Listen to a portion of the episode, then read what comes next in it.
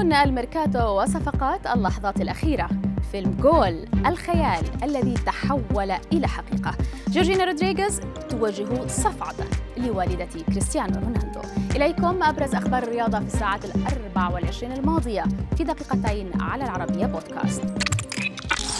نبدأ أخبارنا من لعبة الشطرنج أو البوكر الكذاب وهو الوصف الذي أطلقه متابعو ال social media على سوق الانتقالات الحالي الجميع يترقب الساعات الأخيرة منه قبل إغلاقه منتصف الليل.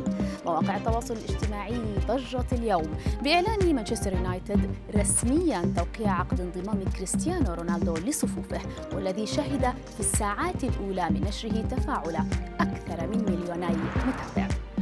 وفي ذات التوقيت نشر يوفنتوس الإيطالي على تويتر تغريدة ودع فيها اللاعب البرتغالي. وفي أخرى أكد فيها عودة مويس كين إلى صفوف السيد العجوز مدة موسمين. وفي إنجلترا وبعيدا عن صراع الصفقات وإنما مع جورجينا رودريغيز المرأة التي استطاعت أن تلعب بقلب الأيقونة الكروية كريستيانو رونالدو.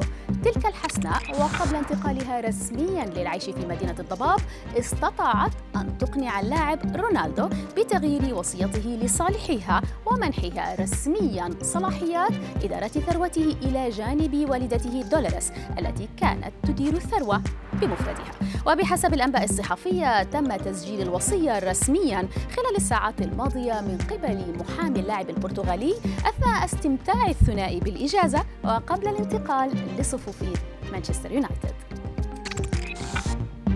وإلى نيوكاسل الإنجليزي وخبر تعاقده مع سانتياغو مونيز تلك الصفقة أعادت إلى الأذهان فيلم جول الخيالي الشهير الذي عرض عام 2005 هذا الفيلم يروي قصة لاعب كرة قدم مكسيكي شاءت الصدف أن يكون اسمه أيضا سانتياغو مونيز كيف بدأ؟ من المكسيك كلاعب وانتهى به الأمر في صفوف نيوكاسل وهو مشوار مشابه تماما لما حدث مع سانتياغو مونيز الحقيقي. والذي سينضم للنادي الإنجليزي ولكن تحت 23 عاما.